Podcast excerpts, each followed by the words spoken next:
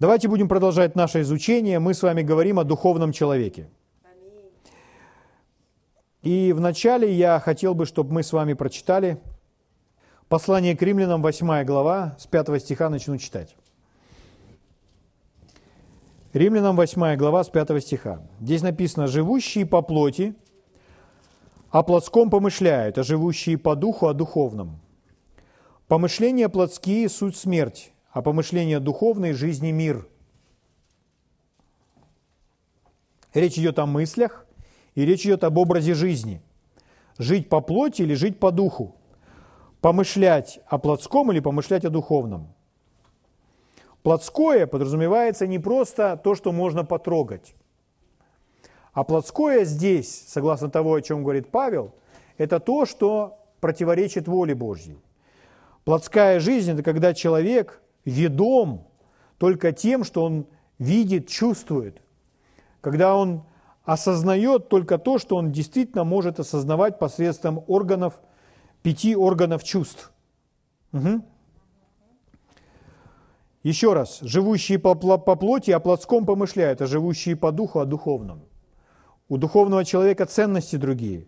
Помышления плотские – суть смерть. То есть это не просто помышления там, о еде или о доме или еще о чем-то. Это помышления, которые суть смерть, которые противоречат воле Божьей. А помышления духовные – жизнь и мир. Потому что плотские помышления – суть вражда против Бога. То есть это такие мысли, которые противоречат мыслям Божьим. То есть если мы начинаем думать вопреки мыслям Божьим, то значит эти мысли, эти помышления – смерть, говорит Библия. Угу. Ибо закону Божию не покоряются, да и не могут. Посему живущие по плоти Богу угодить не могут. Но вы не по плоти живете, а по духу, если только Дух Божий живет в вас. Если же кто Духа Христова не имеет, тот и не его. И 14 стих сразу. «Ибо все водимые Духом Божьим суть сыны Божьи, потому что вы не приняли духа рабства, чтобы опять жить в страхе, но приняли духа усыновления, которым взываем Ава Отче. Сей самый Дух свидетельствует Духу нашему, что мы дети Божьи». Итак, во всем контексте, то, что мы с вами прочитали – постоянно преследуется одна и та же мысль. Жизнь по духу. Жизнь по духу – это правильно. Жизнь по духу – это когда в нашей жизни руководит дух. Жизнь по плоти – это неправильно, согласно Библии. Это жизнь, когда нами руководит плоть. Нами руководят наши чувства, нами руководят наши плотские мысли, наши глаза и уши, все, что мы с вами можем увидеть и услышать. То есть плоть берет верх и руководит нами, указывает нам, как нам с вами нужно поступать. Но согласно этого отрывка мы понимаем, что нужно, чтобы человек руководствовался своим духом и на основании духа, на основании сердца принимал решение. Так, да? И он заканчивает 14 стих. «Все, водимые Духом Божьим, суть сыны Божьи» он приходит к тому, что человек должен быть ведом Духом. Ведом Духом, Духом Божьим. Угу. Если говорить о плотских помышлениях и духовных помышлениях, это то, что у нас внутри происходит. Можно сравнить с употреблением естественной пищи. Чтобы понять, что у нас с вами внутри – ну, давайте просто поговорим о желудке, к примеру. Когда человек принимает естественную пищу, то эта пища попадает в желудок и через некоторое время становится частью этого человека. То есть это строительный материал для всего тела человека. Поэтому верно высказывание, что мы являемся тем, что мы едим. Это верно в физическом смысле. И это также верно в духовном смысле – то есть то, что в человека проникает через его глаза и уши, то, на что человек смотрит, то, что он читает, проникает к нему вовнутрь, и он является тем внутри, что он ест. Есть хорошие книги, а есть плохие книги. есть хорошие телевизионные программы, а есть плохие телевизионные программы. Иногда человек, читая книгу, может отравить себя внутри, в мыслях и в своем сердце. Отравить. Что это наложит такой отпечаток, что человеку это не, поможет, не помогает жить, а наоборот жизнь усложняет. Так же, как и в естественном. Есть такие телевизионные программы, которые вы смотрели, и вы сказали себе, больше я эту программу смотреть не буду. Или вам кто-то говорит, не посмотришь ли со мной этот фильм или эту телевизионную программу? Он говорит, нет, я не буду это смотреть. Почему? Потому что вы хотите себя хранить. Вы понимаете, что это отравит вашего внутреннего человека. Поэтому вы не хотели бы, что это проникало вовнутрь. Чтобы у вас были помышления, которые враждуют против Бога. Аминь. Итак, мы прочитали, что жизнь, жить по духу – это жизнь, ведомая духом. Когда человек живет по духу, он будет ведом духом. Еще раз прочитаю вам Римлянам 8.14. «Ибо все водимые Духом Божьим суть сыны Божьи». Это преимущество Нового Завета, чтобы мы с вами были ведомые Духом Божьим. И когда мы ведомы Духом Божьим или ведомы Духом человека, своим собственным Духом, мы не будем уступать плоти, мы не будем позволять плоти нами управлять, нами господствовать. Угу. Аминь. И когда мы не позволяем плоти управлять, мы имеем в виду следующее. Чувства нами не управляют. Какие чувства? Ну, физические чувства, и у нас еще есть внутренние чувства, которые называются эмоции. Это часть нашей души. Так вот это все нами не управляет. А нами мы решаем поступать по духу, который внутри нас, наша внутренняя суть. Когда мы не позволяем своим чувствам управлять, значит, что это означает? А это значит, что когда нам с вами хочется плакать,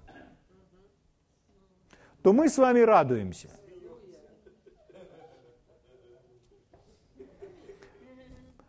Когда нас атакует сомнение, мы все равно верим. Вот это значит поступать по духу. Сомнение, оно приходит снаружи.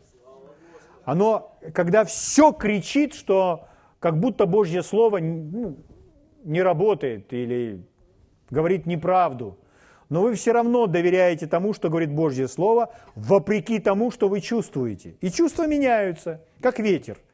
Сегодня дует северный, завтра дует уже восточный. Так меняется чувство, так меняются симптомы и так далее. Угу. Поэтому, когда человек, он не находится в печали, когда ему хочется всплакнуть, а он все-таки радуется, это человек, который позволил духу господствовать. Человек, который не понимает того, о чем мы с вами сейчас говорим, может так сказать. Но я не хочу играть, я хочу быть настоящим. То есть я хочу быть искренним. То есть если мне хочется плакать, я хочу поплакать. Если мне хочется потасковать, я хочу потасковать. Я хочу быть настоящим, я хочу быть искренним.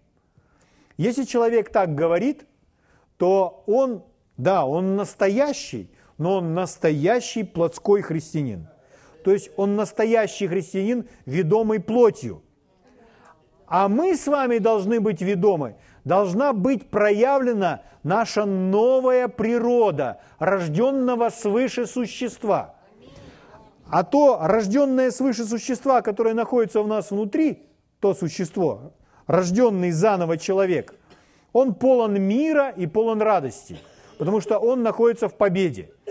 Поэтому он должен, даже когда хочется поплакать, он будет смеяться. Он будет торжествовать, потому что победа дарована в Боге. Слава Богу.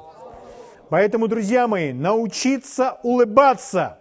Это правильно, это духовно. Это сильный человек, который может взять верх над своими чувствами и управлять своими чувствами. Чувства, они ни о чем не говорят. Они не говорят истину. Чувства не говорят то, что есть на самом деле.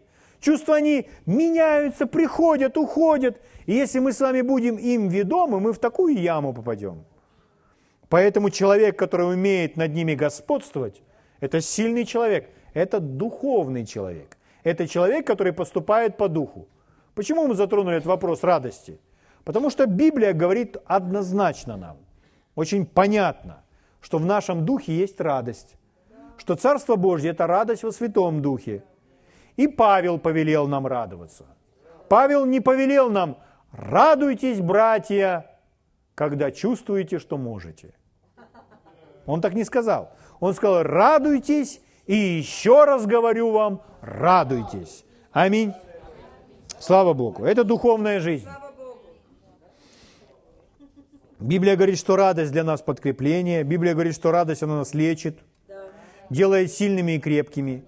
И Библия, знаете, еще, знаете, о чем учит? Что радость, когда мы с вами радуемся, ну, в победе всегда есть радость. Поэтому, когда вы радуетесь, дьявол убегает. А когда дьявол убегает, проблемы уходят. Поэтому иногда, чтобы победить проблемы, все, ну, что нужно делать, просто порадоваться. Человек не понимает, почему, почему я должен радоваться, чтобы изменились обстоятельства. Потому что дьявол, он приносит какое-либо угнетение, навязывая какие-то там жизненные ситуации. И чтобы ему противостать, нужно ему противостоять в победе, верой. А для этого нужно просто взять и посмеяться.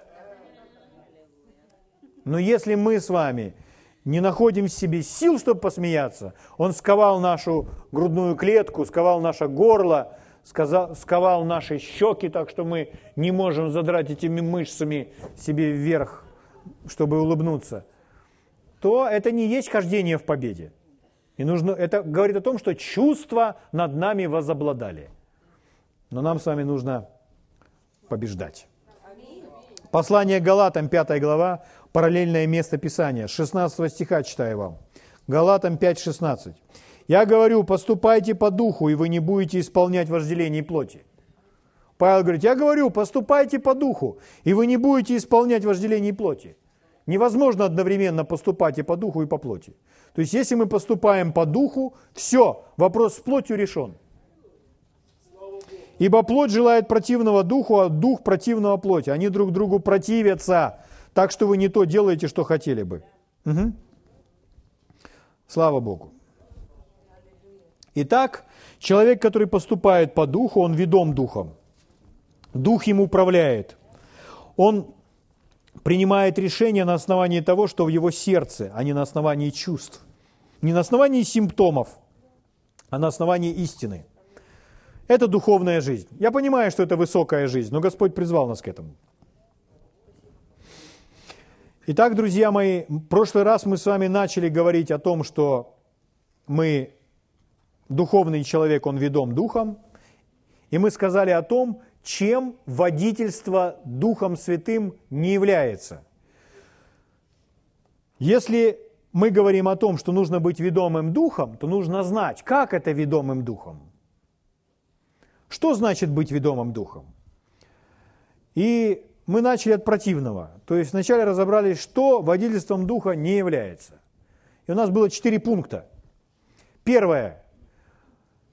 Нужда. Когда человек нуждается, я нуждаюсь в этом. Если вы нуждаетесь, это не значит, что Бог вас ведет. Человек может нуждаться в чем-то, но чтобы эта нужда была восполнена, он должен получить водительство каким образом? Бог недвижим нуждой. Сам Бог недвижим нуждой. И мы с вами не должны быть движимы нуждой. То есть, если человек имеет нужду, это не значит, что нужно это делать. Ну как же, если бы я этого не сделал, я же нуждался. Нет, это не значит, что Бог вел вас. Когда человек нуждается в чем-то и принимает решение, идет по этому пути, он неправильно решает эту проблему. И часто втаскивает в себя множество проблем, особенно в сфере финансов. Когда человек начинает в такой ситуации занимать деньги.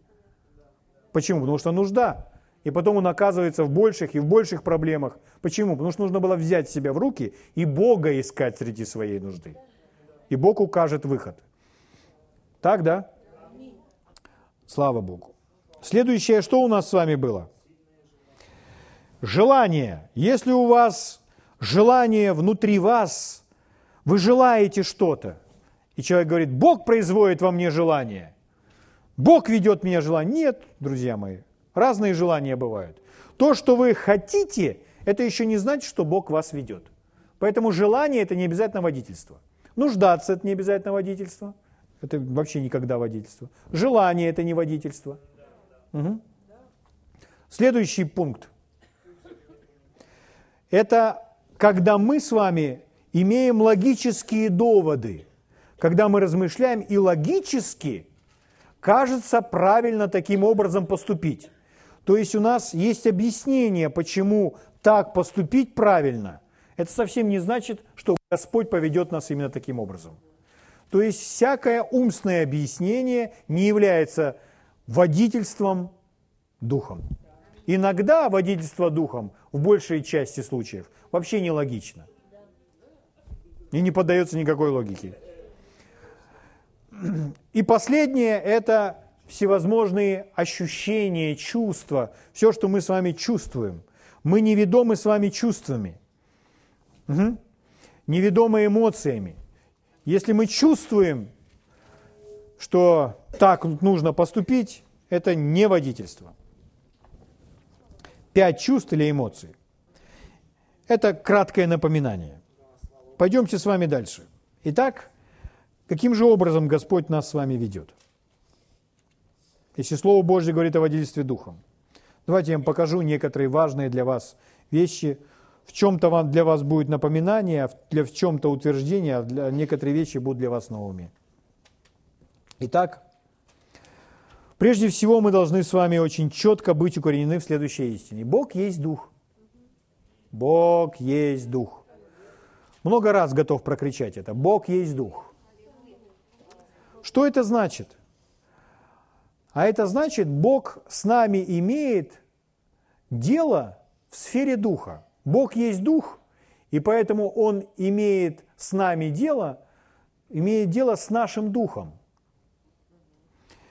У нас есть места Писания, которые мы с вами сейчас будем читать, но давайте вначале вспомним то, что мы уже с вами прочитали. Римлянам, 8 глава, мы читали 14, 15, давайте 16 стих. Там написано, «Сей самый Дух свидетельствует Духу нашему». Сей самый Дух свидетельствует нашему Духу. Аминь. Именно Духу. Слава Богу. Итак, Бог есть Дух, Он имеет дело с нашим Духом. Не с умом, не с телом, это значит, Бог не говорит голосом, слышимым естественными ушами. Всегда, когда человек говорит, я хочу услышать Бога, то когда мы только приходим к Богу, у нас такое представление, что Бога мы должны услышать этими ушами. Бог есть Дух, Он говорит нашему Духу. Поэтому Он не говорит нашему телу. Он не говорит таким голосом, который слышим естественными ушами.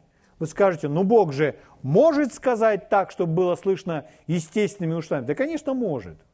Бог может красной молнией на небе написать так, что все увидят. Может? Может. Но это исключение. Если Бог и напишет молнией вам что-то, это исключение. А мы с вами говорим о правилах, которые доступны 24 часа в сутки – семь дней в неделю каждому верующему во Христе. Так вот здесь написано, Святой Дух свидетельствует нашему Духу. То есть Божий Дух имеет дело с нашим Духом. Угу.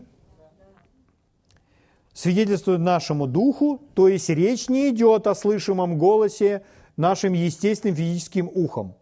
Наш Дух воспринимает свидетельство.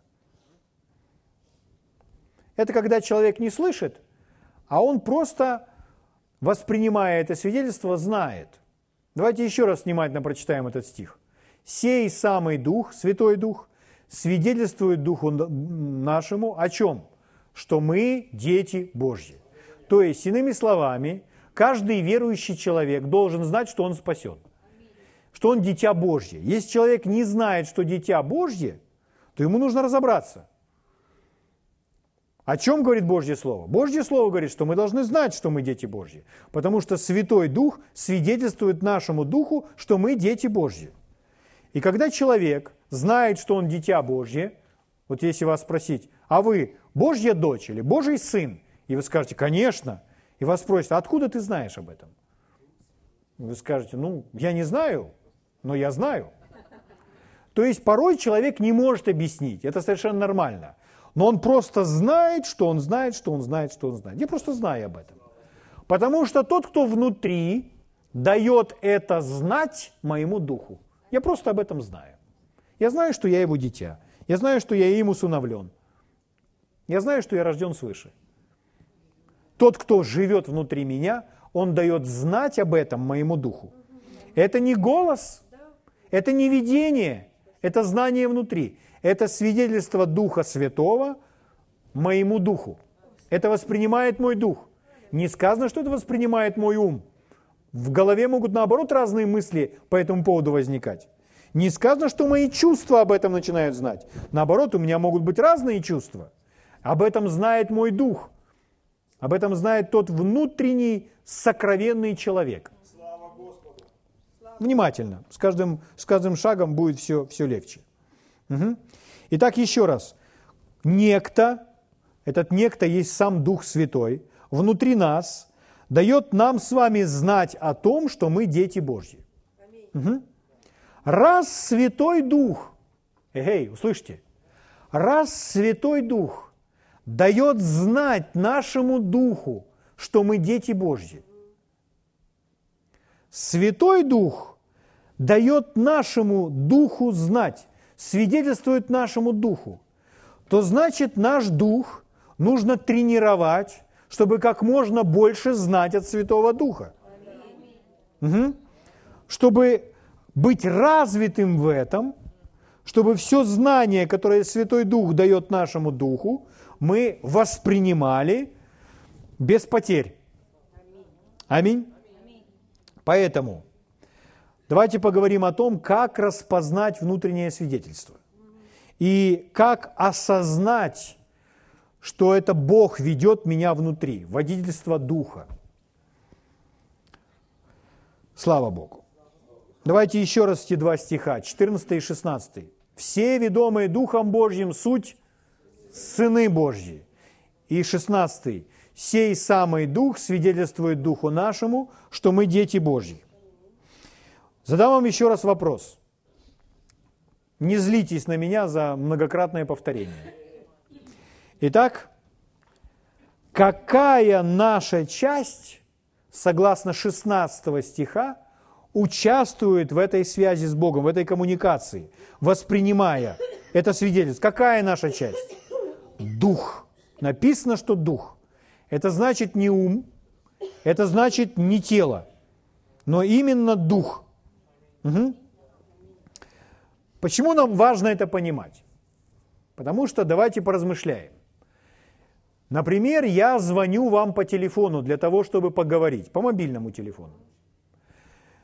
Я использую телефон, и вы используете телефон. У вас телефон, и у меня телефон. Я представляю к уху, и вы представляете к уху. Я говорю в микрофон, и вы говорите в микрофон мы используем наши мобильные телефоны, и мы с друг другом разговариваем. Можем 5 минут, можем 10, а можем и более того. Происходит связь, мы обмениваемся информацией. Происходит общение. Аминь. Но если вы, я вам звоню, а вы не умеете пользоваться телефоном, или как в том, в том мультфильме, там, где уставшая, как ее звали, нянечка, которая ухаживала за малышом, а к нему Карлсон прилетал. В мультике советском. И она там в ванной, и она взяла этот, как он называется? Ну, душ. Он похож на телефон. Она представила его к уху и сказала, алло, помните? Представьте, я к вам звоню, а вы идете в ванну и берете душ. Ну, я понимаю, что это странно звучит, но к чему я клоню? Мы для того, чтобы разговаривать с друг другом, используем телефон. Если вы не умеете пользоваться телефоном, а вы думаете, а я буду разговаривать с ним с помощью там, ну и какую-то, я не знаю, там, микроволновой печи или холодильника или чего-то еще. Да нет же, мы используем для этого телефон. Но если я звоню, а вы смотрите на него и ходите вокруг него и говорите «Алло», или как в том анекдоте помню, помните про Чукчу, да? Помните анекдот? Да, посадили всех, в общем, разных, разных национальностей. В нынешнее время лучше о национальностях не это самое. И сказали, как только пожелаешь кушать, уже выйдешь из своего этого чуда голодания, то позвони нам, и мы, в общем, откроем двери, дадим, накормим тебя. Вот. Ну и там человек одной национальности позвонил очень быстро, другой национальности еще через два дня, третьей национальности там еще. А тот, которого называют Чукча, я не знаю, что это за национальность, не хотелось бы никого унижать. Вот. И он не, не звонит и не звонит, не звонит и не звонит. И тогда они открывают дверь, а он сидит, бьет по телефону и говорит, телефона, телефона, чукча кушать хочешь. Помните это анекдот, да? Ну, наверное, сегодня это не смешно, но это очень наглядно. Если человек не умеет пользоваться телефоном, мы не можем с ним связаться. Почему я об этом говорю? Потому что, исходя из этого, мы с вами можем сделать следующий, следующий вывод. Мы для разговора с друг с другом используем телефон. Если мы не можем разобраться с телефоном или не умеем им пользоваться, то мы не сможем друг с другом поговорить. Теперь, друзья мои, если человек не может, все, что он может осознавать, это только свой ум и свое тело, все, что человек может осознавать, это только свой ум и свое тело, он не будет слышать от Бога. Потому что, чтобы слышать от Бога, мы от Бога с вами слышим по какому каналу? Мы слышим с вами в духе. Дух наш воспринимает от Бога. Святой Дух свидетельствует Духу, не уму, не телу. А человек осознает себя как тело, как ум, а как дух не осознает. Он не будет слышать от Бога. Поэтому нам поможет с вами в водительстве духом, прежде всего, осознание своего духа, осознание этого канала, по которому мы воспринимаем от Бога. Что это такое? У нас есть места Писания, которые нам с вами помогут. Откройте вместе со мной. Давайте начнем с римлянам, 9 главы. Послание к римлянам, 9 глава. Сначала начну, первый стих. Павел говорит так. «Истину говорю во Христе, не лгу, свидетельствует мне совесть моя в Духе Святом». Вот это вот выражение для нас очень важно. Ну, во-первых, здесь опять есть это слово «свидетельствует», то есть дает мне знать. Дальше он говорит, совесть моя и в Духе Святом. Совесть в Духе Святом. Где находится совесть? Она в Духе Святом. Итак, совесть, которая находится во Святом Духе, она передает, совесть свидетельства, она передает Павлу знание, которое она сама воспринимает от Святого Духа. Совесть в Духе Святом, и она дает знать мне, как целостному существу, что есть правильно, а что неправильно. То есть совесть свидетельствует мне, которая в Духе Святом. Угу. Итак, совесть воспринимает от Духа Святого и передает мне – что это означает? Это означает, что послушание своей совести является водительством Духа Святого. Почему? Потому что совесть – это часть нашего Духа, это и есть тот канал, по которому до нас достигает знание от Бога. Мы с вами сказали, это не в уме. Совесть – это не это не логика, это не, не логические размышления. Совесть порой совсем тоже нелогична. Человек просто знает в своем сердце, что так поступать не, нельзя, неправильно. Но у него нет в голове объяснений, почему. Он просто знает об этом. Поэтому совесть, или еще раз скажу, послушание своей совести – это водительство духом. Брат Хейген так говорил, совесть – это голос духа человека. Совесть – это голос вашего духа. Голос – это не в том смысле, что слышимый голос, а голос тот, который о себе заявляет. Совесть – это голос вашего духа. Размышление – это голос вашего ума, а чувство – это голос вашего тела. Поэтому осознание, в первую очередь, моего духа, осознание духа человеческого, который имеет совесть, очень поможет мне в этой сфере воспринимать от Бога на, том, на той волне, через этот канал, который Господь обеспечил. Угу. Иногда, когда мы с вами говорим о совести, то мы сразу же думаем об осуждении. То есть совесть, это, ну, как бы у тебя совесть есть, то есть подразумевается, что человек должен быть, испытывать осуждение. То есть, если совесть, то значит чего-то не позволяет. Но совесть не только может говорить «нет», совесть также может говорить и «да». То есть совесть может нам э, не позволять делать что-то, Точно так же совесть может указывать нам, что это правильный путь, то есть положительно говоря, разрешая нам двигаться в этом направлении. То есть не обязательно отрицательное. Давайте еще одно место Писания посмотрим. Книга Деяния, 24 глава. Деяние, 24 глава, 16 стих. Тоже Павел говорит.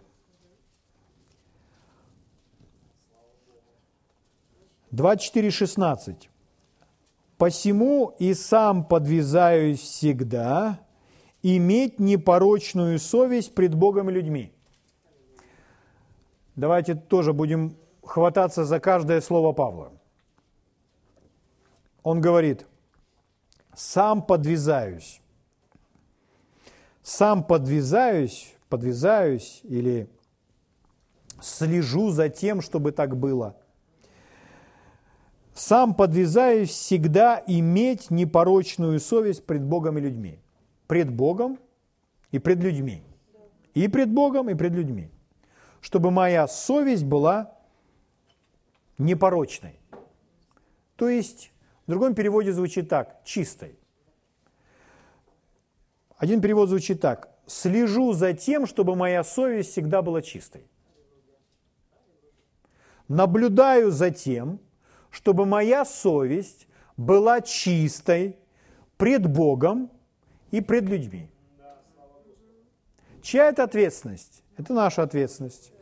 То есть Павел – это человек, который в этой сфере себя тренирует. Он за этим следит, он себя упражняет, он следит за тем, в каком состоянии его совесть.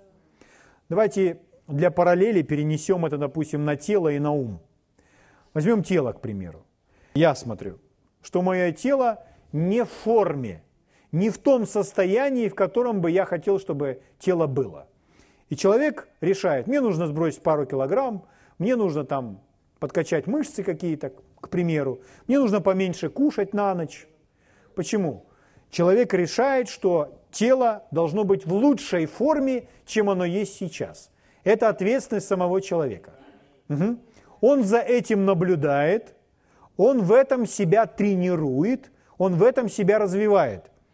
Если все попустить, то есть так, как будет, так и будет. Скажите, в каком состоянии будет тело? Ну, тело будет в таком состоянии, что тут везде будет висеть, появится задышка, потом еще что-то появится и так далее. И человек, он больше лежит, и вообще уже с тех сил нет, а потом и желание жить пропадает и так далее. Почему? Просто человек не наблюдал за своим телом, не тренировал, не бодрствовал в том, чтобы держать свое тело в хорошем состоянии. Мы то же самое можем отнести по отношению к нашему уму. Ум. Какой ум должен быть? Ум должен быть светлый, наполнен правильными мыслями. Представляете, если человек долгое время думает о неправильных вещах. Посмотрел фильм какой-то, который натолкнул его на какие-то унылые мысли или на грязные мысли, и он носит эти мысли в своей голове. Угу. Там какой-то мусор, или уныние какое-то, или похоть какая-то, или еще что-нибудь. И человек носит это в своей голове. В каком состоянии его ум? Не в хорошем состоянии.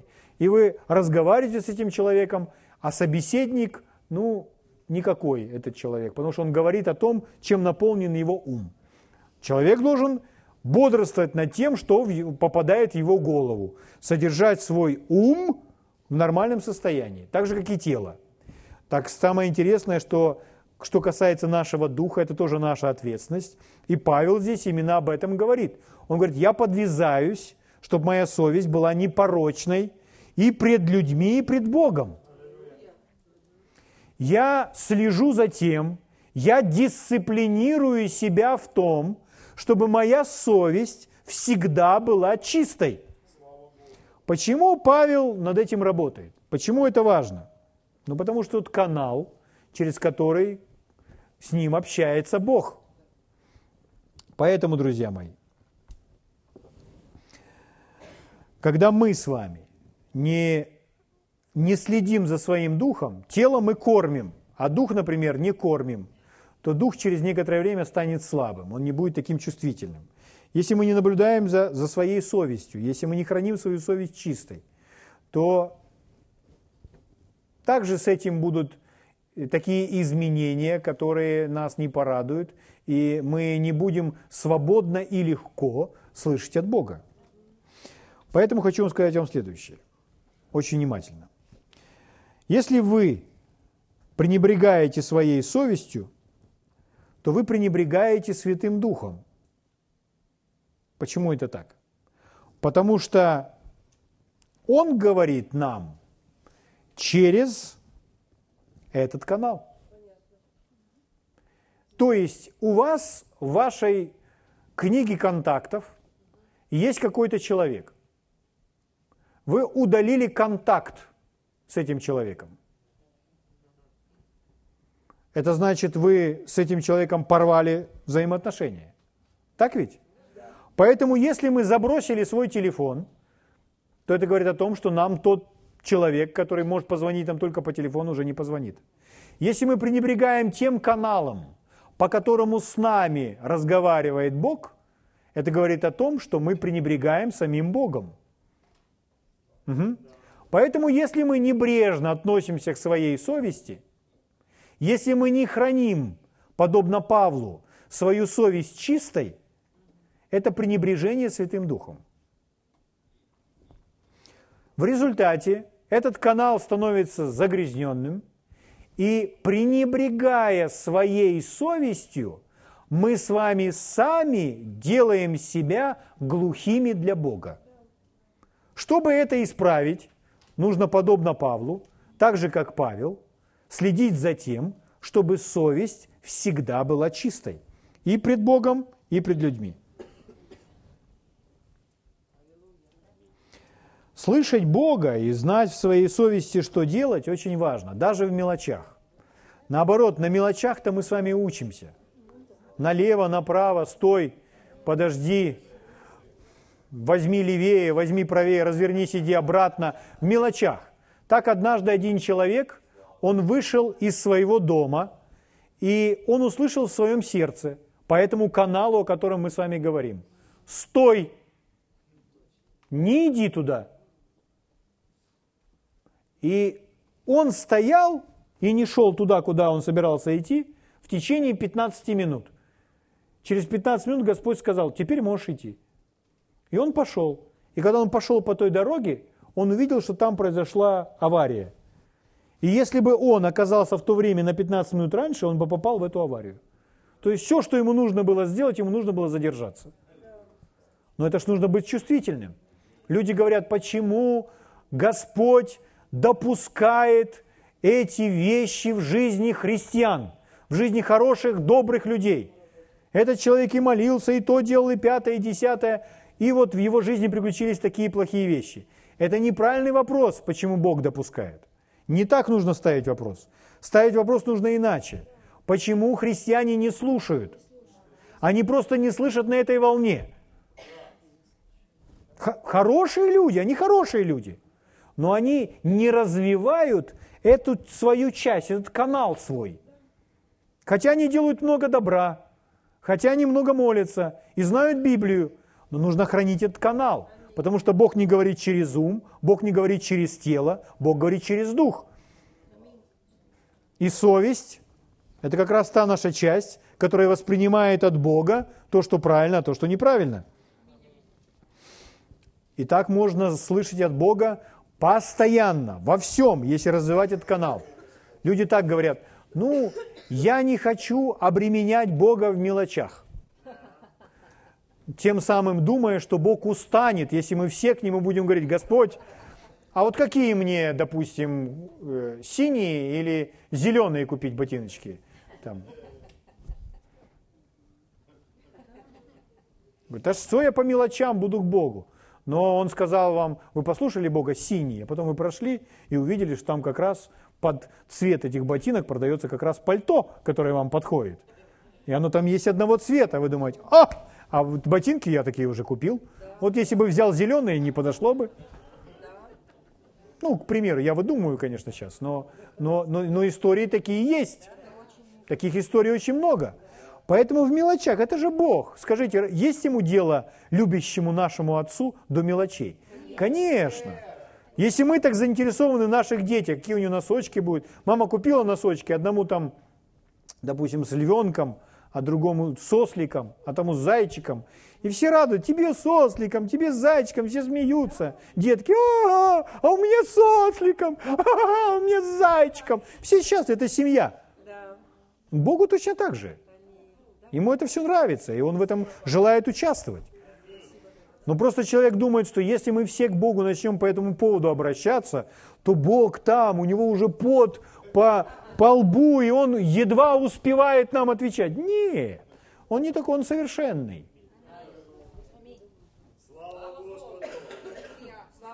Ему даже компьютер не нужен, чтобы быстро реагировать на все наши просьбы. Аминь.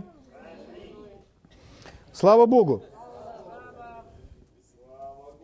Хорошо, друзья мои, давайте еще вам кое-что покажу. Откройте вместе со мной Евангелие от Иоанна, 8 главу. Совесть. Дисциплинировать себя, хранить себя, наблюдать, чтобы совесть была чистой. Если она уже не чистая, какой выход? Выход есть, не расстраивайтесь. Давайте дойдем до выхода. Но в начале Евангелия от Иоанна, 8 глава. Я сокращу немножко. В Евангелии от Иоанна, 8 главе, есть история. Вы ее хорошо знаете. Где к Иисусу привели женщину, взятую в прелюбодеяние. Привели и говорят, вот в законе Моисеевом написано, что таких нужно побивать камнями. А Иисус в этот момент рисовал там что-то на земле, не обращая на них внимания. Но потом он поднял голову и сказал им, давайте с 7 стиха. Когда же продолжали спрашивать его, он, всклонившись, сказал им, «Кто из вас без греха первый брось в нее камень?» Давайте представим себе эту картину. Приходят эти люди, мужчины эти – разные, религиозные люди, при, привели эту бедную женщину, взятую в прелюбодеяние. Она уже достаточно унижена. Они привели ее сюда и говорят, вот ее нужно побить камнями. Давай, так закон Моисеев. Что ты нам на это скажешь? Вот такая картина. Угу. Иисус обращается к ним и говорит, кто из вас без греха, бери камень и бросай в нее. Давай. Смотрите, что написано дальше. И опять, наклонившись низко, писал на земле. Девятый стих. Они же, услышав то, будучи обличаемы совестью, стали уходить один за другим, начиная с тех, кто постарше, потом тех, кто помоложе. Итак, смотрите, Иисус просто, просто дал им эту фразу. «Кто из вас без греха, бери камень и бросай в нее». Он им не сказал, уходите отсюда, убирайтесь. Он ничего этого не сказал. Но они начинают уходить один за одним. И камень не бросают. Иисус наоборот сказал им камень бросать. Ну, если вы без греха. Но что делают они? Они камень не бросают. Они один за одним уходят. Вопрос, кто им это сказал? Слышали ли они слышимый голос? Нет. Увидели они видение? Нет. Они услышали свою совесть. То есть совесть, что делала совесть? Это не был даже голос. Здесь написано совесть, смотрите какое слово, обличала их. То есть совесть оказывала на них такое давление, что они под обличением совести поняли, я не могу этого делать, и начинали уходить. Один с другим. Неслышимый голос, невидение. Это была их совесть. Совесть – это не размышление в уме. Совесть нелогична. Совесть – это знание, которое мы воспринимаем внутри, внутри нашего духа. Совесть обличала, написано. Обличала совесть – это когда ваш дух знает, что неправильно. Головой не можете объяснить, но знаете, что неправильно. Что это такое? Это совесть. Взяли, накричали на кого-то. Бывало, кричали на кого-то.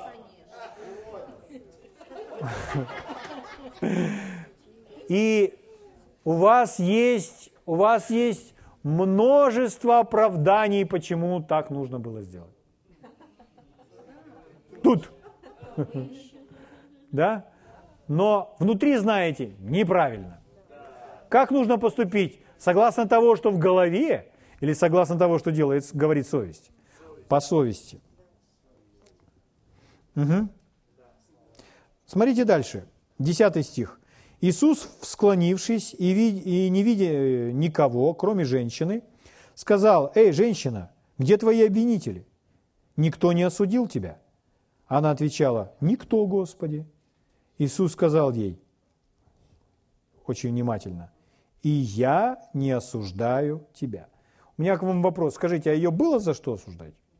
Было. А что говорит Иисус? Я не осуждаю тебя. Иди и впредь не греши. Вот еще один урок, который нам преподает Иисус. Не будьте для кого-то совестью. То есть не становитесь чьей-то совестью.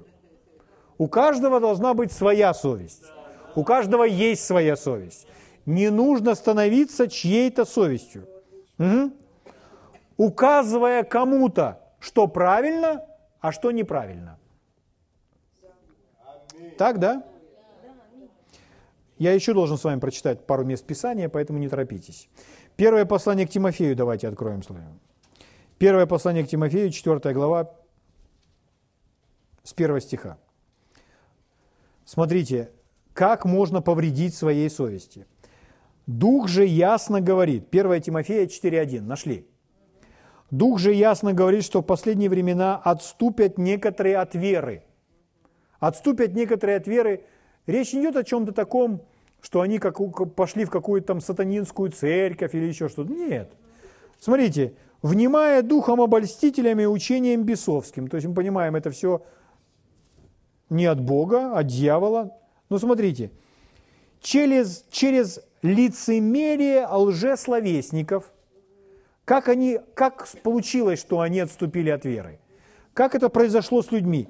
Через лицемерие лжесловесников, сожженных в совести своей.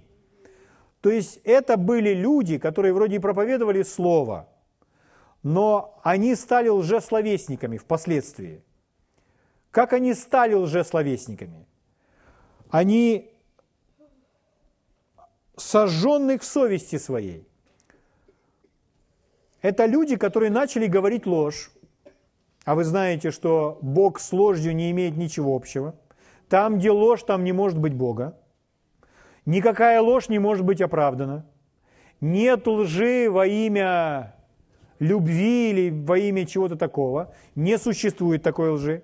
Ложь, вся ложь, она от дьявола а Святой Дух – это Дух истины. Никогда лгать не бывает правильно. Поэтому никогда не лгите. не лгите папе, маме, мужу, жене, детям, начальнику, врачу, э, правительству, никому не лгите. Потому что это язык сатаны. А Бог говорит истину. Но как так получилось, что у этих людей совесть прогорела? А потому что они, эти люди, как они сожгли свою совесть, наша задача разобраться. Потому что здесь написано «сожженных в совести своей». Совесть сгорела, огрубела. Нету совести, нет этого канала. Это когда человек говорит ложь, маленькую, потом опять говорит ложь, потом в чем-то он слицемерил. Лицемерить значит играть, как актер. Потом опять что-то сыграл, потом опять сказал ложь, потом опять сказал ложь, и это все равно, что сжигать свою совесть, сжигать тот канал, по которому говорит Бог. Так человек становится совсем нечувствительным к тому, что говорит Бог. Угу. Да? Но в чем добрая новость? Все, я заканчиваю. Добрая новость в том, что мы всегда можем прийти к Богу и покаяться. И есть только одно средство, восстанавливающее нашу совесть. Моментально восстанавливающее нашу совесть. Только одно средство.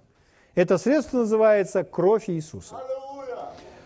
Послание к евреям в 10 главе, 22 стих читаю, можете не открывать, просто послушайте. «Да приступаем с искренним сердцем, с полной верою, краплением очистив сердца от порочной совести. Совести, которая говорит о пороке, а мы в тело водою чистую. Евреям 9 глава 11 стих. «Но Христос, первосвященник будущих благ, придя с большую и совершеннейшую скинию, нерукотворенную, то есть не такового устроения, не с кровью козлов или тельцов, но со своей кровью, однажды вошел во святилище и приобрел вечное искупление, Ибо если кровь тельцов и козлов и пепел телицы через окропление освещает оскверненных, дабы чисто было тело, то кольми паче кровь Христа, который Духом Святым принес себя непорочного Богу, очистит совесть нашу от мертвых дел для служения Богу живому и. Что это значит? Это значит, человек, можете склонить со мной голову и помолиться такой молитвой. Значит, человек должен делать так. Он должен молиться таким образом. Дорогой Господь, прости меня, что я не послушался своей совести и согрешил. Что бы это ни было. Вы исповедуете то, что это ни было. Солгал, пошел, а знал, что не нужно туда было идти – сказал то, что не нужно было говорить и так далее. Прости меня, Господь, что я пренебрег совестью, не послушался голоса своей совести и согрешил. Прошу Тебя, прости меня и очисти меня. Очисти мою совесть, Господь. Благодарю Тебя, я принимаю свое прощение, и я принимаю свое очищение. И теперь я прошу Тебя, Господь, чтобы Ты показал мне, как я должен ходить сегодня? Где я пропускал тебя и не следовал за тобой? Направляй и веди меня через мой дух, через мою совесть, чтобы я в точности ходил, как ты мне предназначил. Господь, благодарю Тебя. Покажи мне, что я должен исправить в своей жизни. Я благодарю Тебя, Отец, что Ты очистил меня – я благодарю Тебя за эту чистую совесть в моем сердце, за эту чувствительную совесть, как у младенца, что я могу слышать Твой голос внутри себя. Во имя Иисуса. Аминь. Аминь. Если человек будет так практиковать и будет так жить, и напоследок хочу вам дать удивительное утверждение. Будьте послушны каждый день и вы будете чувствительны к Богу всегда. Вот наш с вами стиль жизни. Аминь. Давайте встанем, поблагодарим Его.